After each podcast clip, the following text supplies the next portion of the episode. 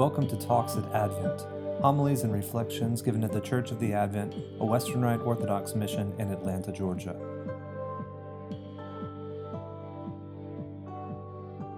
In the name of the Father, and of the Son, and of the Holy Spirit, God is one. Amen. The name of this Sunday in the uh, church's calendar, you know, we've been counting first, second, third, etc., Sundays after Trinity.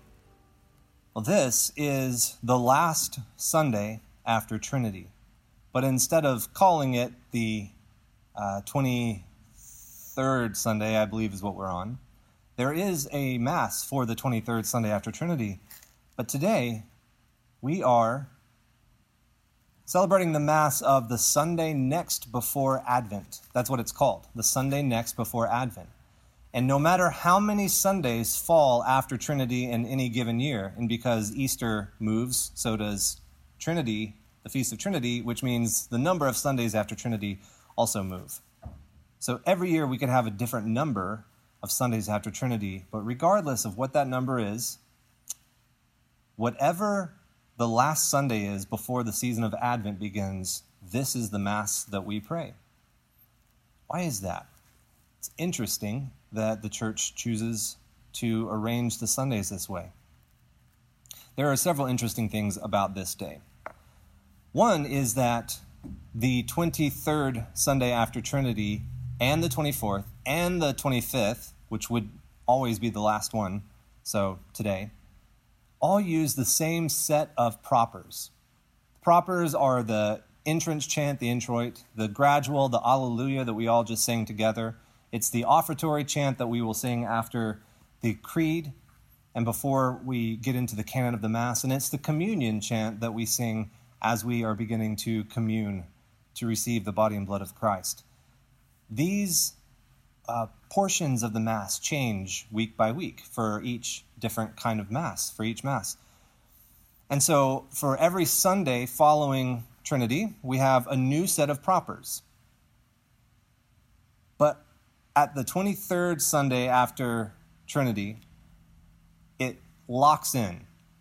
And I believe that these are probably the propers assigned primarily to the Sunday next before Advent, and they get uh, moved backward for the last few Sundays of Trinity Tide, however many you end up with in any given year. And I think the reason is probably this because the church has said, you know what? We must have this set of propers on this day.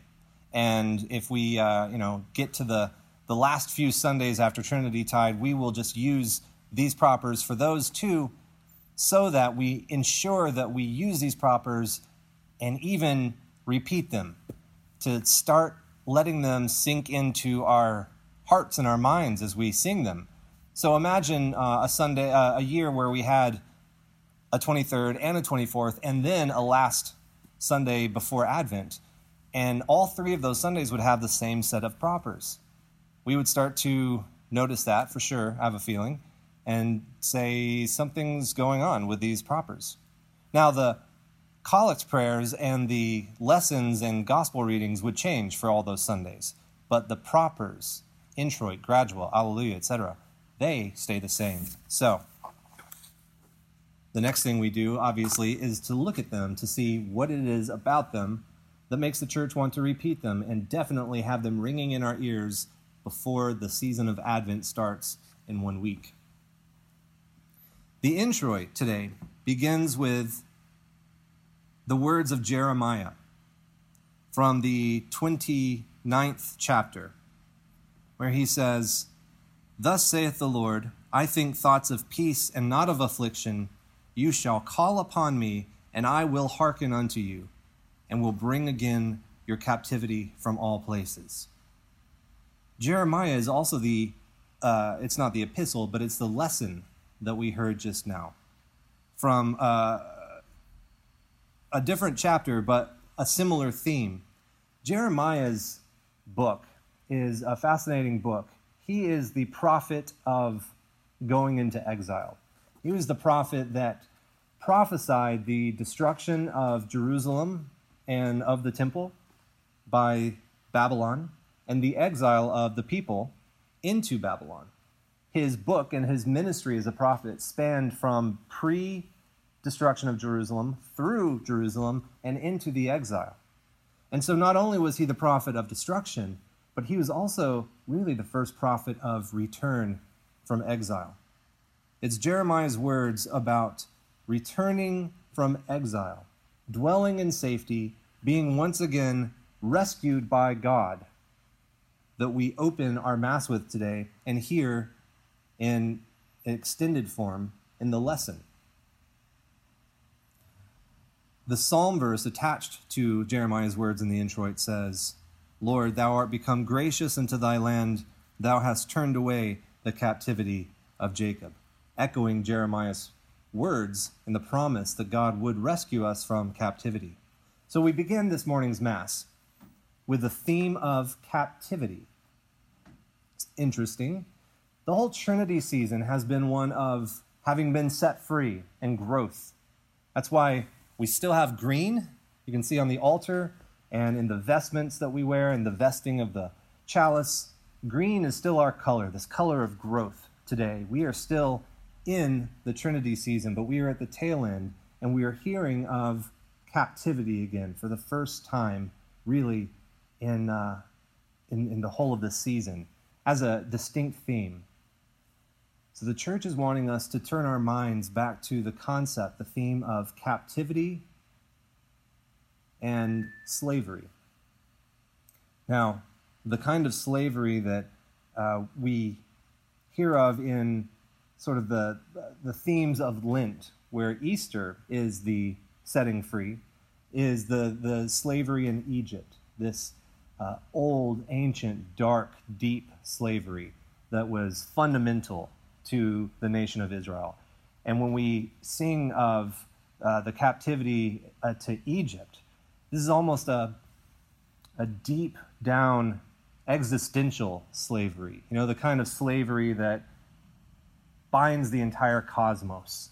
And Easter is what sets that free. Easter is what reverses slavery to death itself, right? But Jeremiah in the lesson says that we, the people, will no longer say, As the Lord liveth, which brought up the children of Israel out of the land of Egypt, but the Lord liveth, which brought up and led the seed of the house of Israel out of the north country, from all countries whither I had driven them, and they shall dwell in their own land. So, this is no longer the slavery to Egypt that we're talking about, the slavery to death itself, this fundamental slavery. This is a different slavery.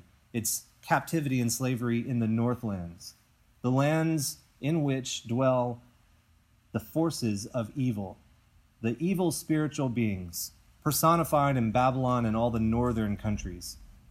And so the slavery, the captivity that we're looking at now today, and that we are starting to think about as we move into the Advent season, is no longer a slavery to death, but it is a potential slavery to the forces of sin and evil. And sin, as St. Paul tells us, when it is full grown, gives birth to death. The wages of sin is death. So Christ has rescued us from death, but are any of us free from sin? And the answer to that is no. We all struggle with sin every day. And the beginning of Advent is a reminder to us that sin is still something that we can be enslaved to. We trust Christ not to lead us into death. And if we uh, stick with Christ and live lives that are uh, dedicated to um, being in Christ, then death is the enemy that we no longer have to fear. But sin is always lurking at our door. The entirety of the New Testament after the Gospels, all the letters of St. Paul and Peter and James, seems to be this juxtaposition of a celebration that we have been set free from death, and yet beware because the devil, like a roaring lion, is always looking to leap on you and devour you. Christ has defeated death, and yet sin is still an active force in the world. So, the distinction between Egypt and Babylon, fundamental death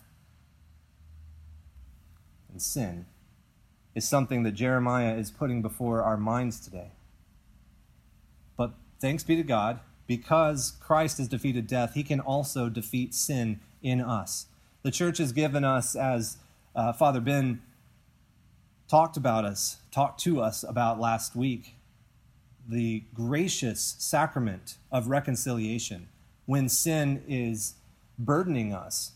We obviously can all go to God and immediately ask for forgiveness of our sins, but sin has consequences. Part of those consequences are the rupturing and the wounding of relationships between us and God, but also between us and our fellow Christians, between us and the church. And if we are members of the body of Christ and we have some gangrene in us, well, we need to be restored not only for our sake, but for the sake of the body, so that we don't corrupt and poison those around us through our sin.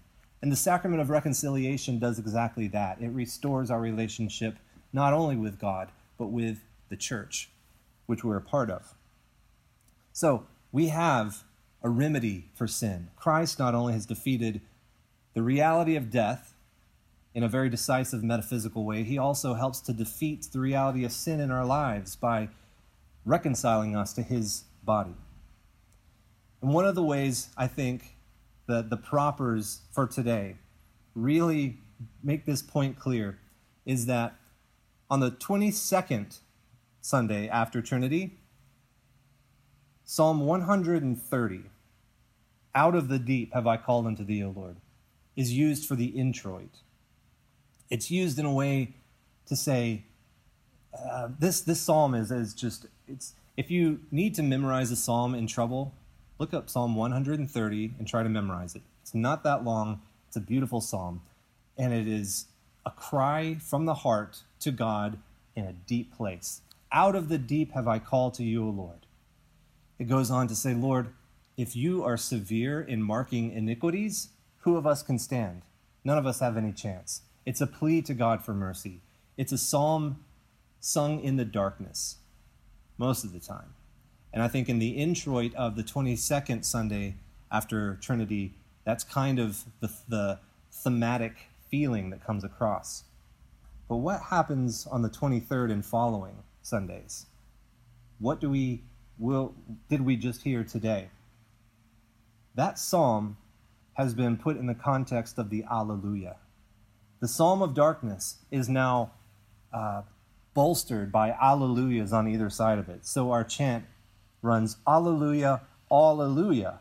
Out of the deep have I called unto thee, O Lord. Lord, hear my voice. Alleluia.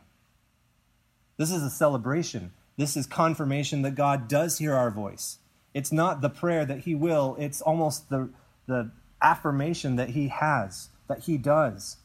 So we're moving into this season of penitence while at the same time knowing that Christ is on his way in Christmas. We will celebrate his coming as a baby. We will prepare our hearts for his coming at the end of the age in glory. And every day, and especially every Mass, we will prepare our hearts for his coming into them, for Christ coming into our hearts. This is the threefold coming that we um, spend so much time preparing ourselves for during Advent. Christ coming as a baby, his coming again at the end of the age, and imminently his coming into our hearts. So, the psalm in the dark is put in the context of light. Alleluia, alleluia, out of the deep I have called unto thee, O Lord. And this is what we see Christ doing and we hear throughout the letters of the Old Testament. Christ, the light, has shone through in the darkness at Easter, and in his resurrection has saved us from death.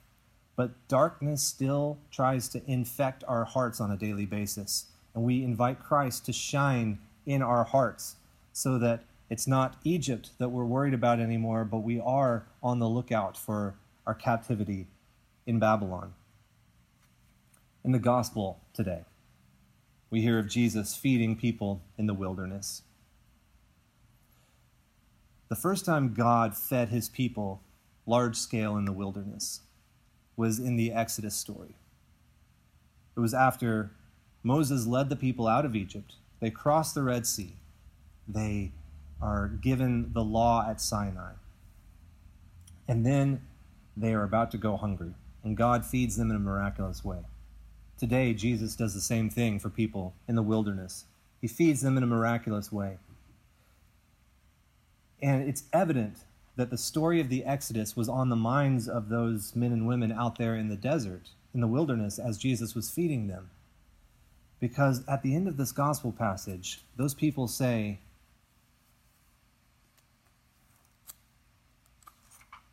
those people say, This is of a truth, this is certainly the prophet that should come into the world. What prophet were they talking about? They're talking about the prophet that Moses, the savior of the people in the wilderness, who prayed to God on their behalf, delivered to them the words of uh, life from a mountaintop, something Jesus also did on his Sermon in the Mount and feeds them in the wilderness. And so the prophet they're referring to is what Moses says when he tells the people in the 18th chapter of Deuteronomy The Lord your God will raise up for you a prophet like me from among you, from among your fellow Israelites. So this is what the Lord told Moses. What they say is good. I will raise up for them a prophet like you from among their fellow Israelites, and I will put my words in his mouth. He will tell them everything I commanded him. I myself will call to account anyone who does not listen to my words that the prophet speaks in my name. But a prophet who presumes to speak in my name anything I have not commanded, or a prophet who speaks in the name of other gods, is to be put to death. There is a warning that there were false prophets to come, but there was one true prophet promised by God to Moses who would come and be like him, who would deliver the words of life, who would feed the people miraculously and who would lead them out of captivity. The theme of captivity needs to be on our hearts as we will then be able to understand what we hear in the following Sundays from all the Old Testament uh, prophets, yearnings, the Psalms, the people looking to be delivered, looking to be set free, looking, in fact, for a Savior.